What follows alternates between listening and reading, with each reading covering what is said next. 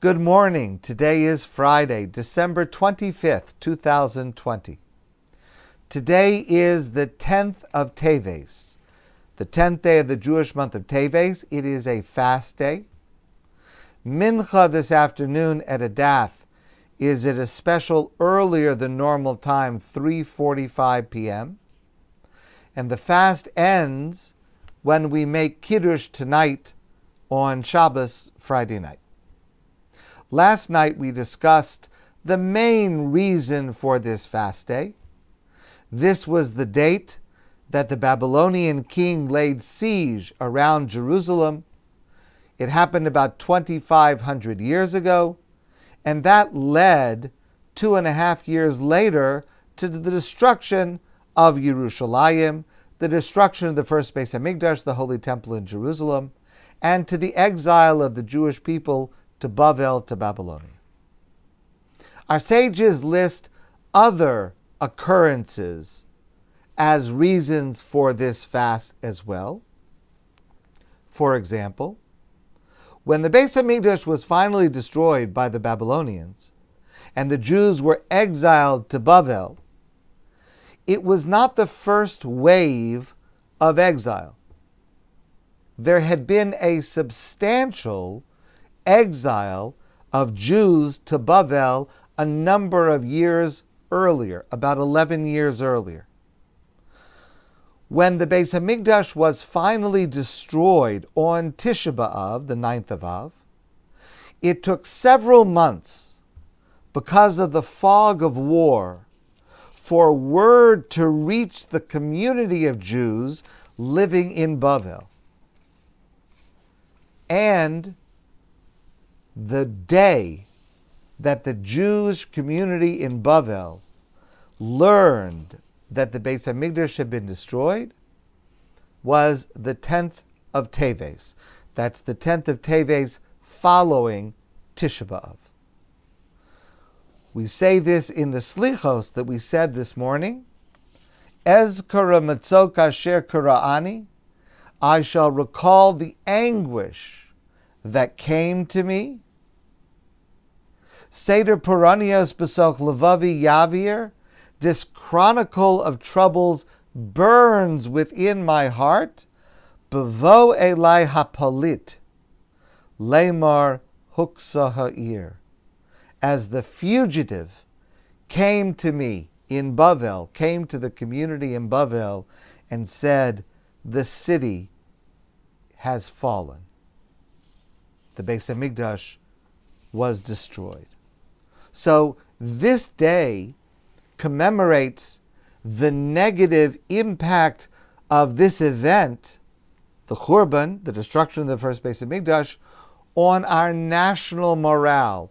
It's the day we all began weeping in sorrow of what had happened.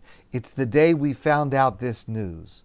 Just the shock and the horror of hearing about the Churban are reasons to commemorate the sadness of this day.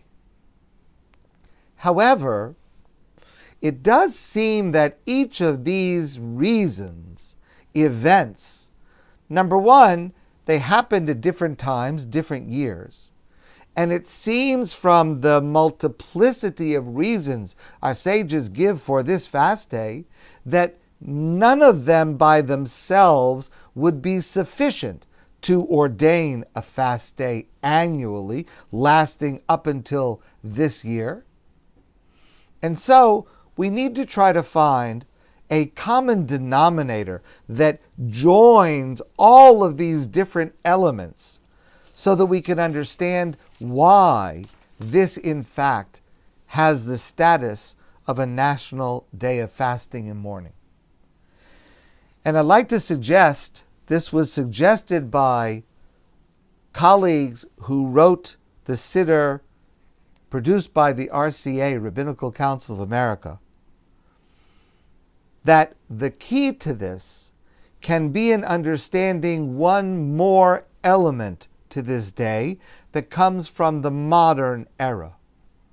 Of course, it's not a reason for establishing the fast day. The fast day was established millennia ago. but it gives us a key, a way to understand how all of this may be connected.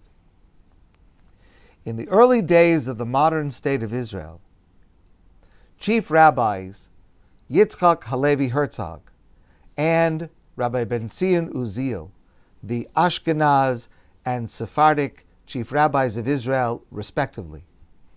They established the 10th of Teves, this day, this fast day, as a day for the recital of Kaddish for everyone who perished in the Holocaust whose actual date of death is not known. And this is practiced even till today. Those who, God forbid, are saying Kaddish for someone who perished in the Holocaust, but they do not know the exact date, this date is established as the date for all of them to be remembered, to be mourned, and for Kaddish to, to be said for them. How does that connect with these days?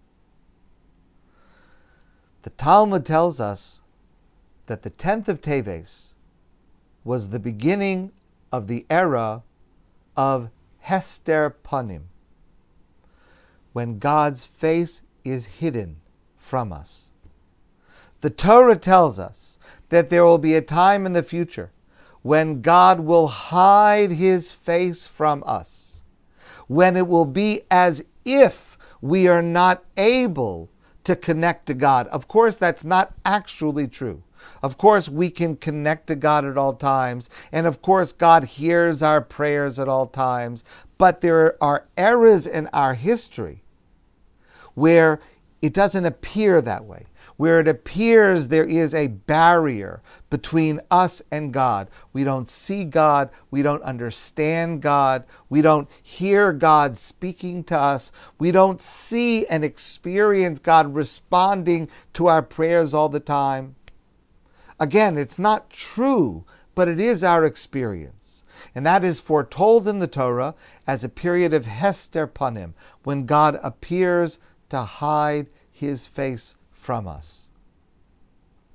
Says the rabbis in the Talmud, that period began with the 10th of Teves. From the 10th of Teves, with the laying of the siege around Jerusalem, which was really the noose around the neck of the temple, God's face was hidden.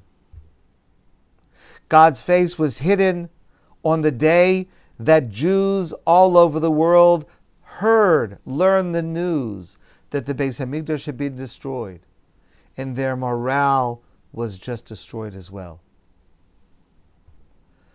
And perhaps the greatest concealment of God's presence in our day is the Holocaust, a time when we looked for God and we did not see Him, when we did not experience God watching out for us, protecting us.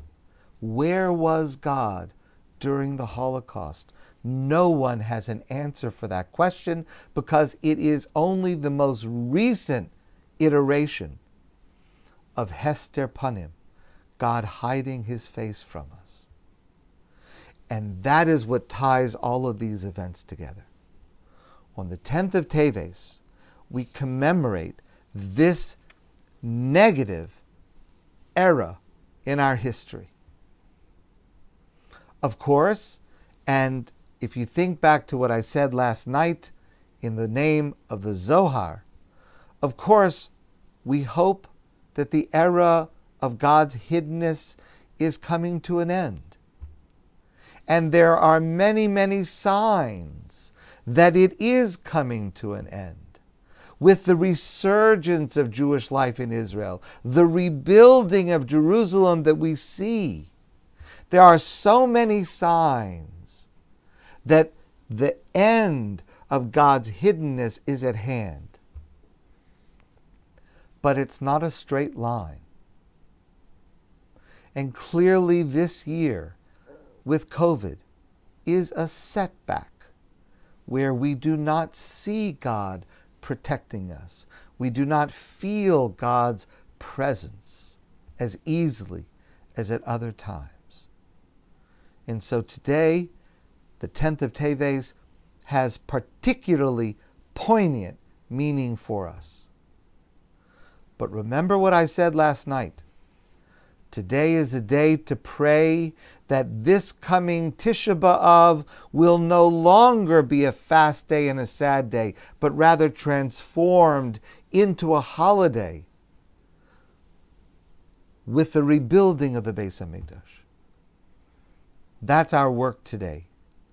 To look forward to the removal of the wall of divine concealment and the end of Hester Panim, the return of Gilui Panim, the openness of God's face, the awareness of God's presence that we had in the past.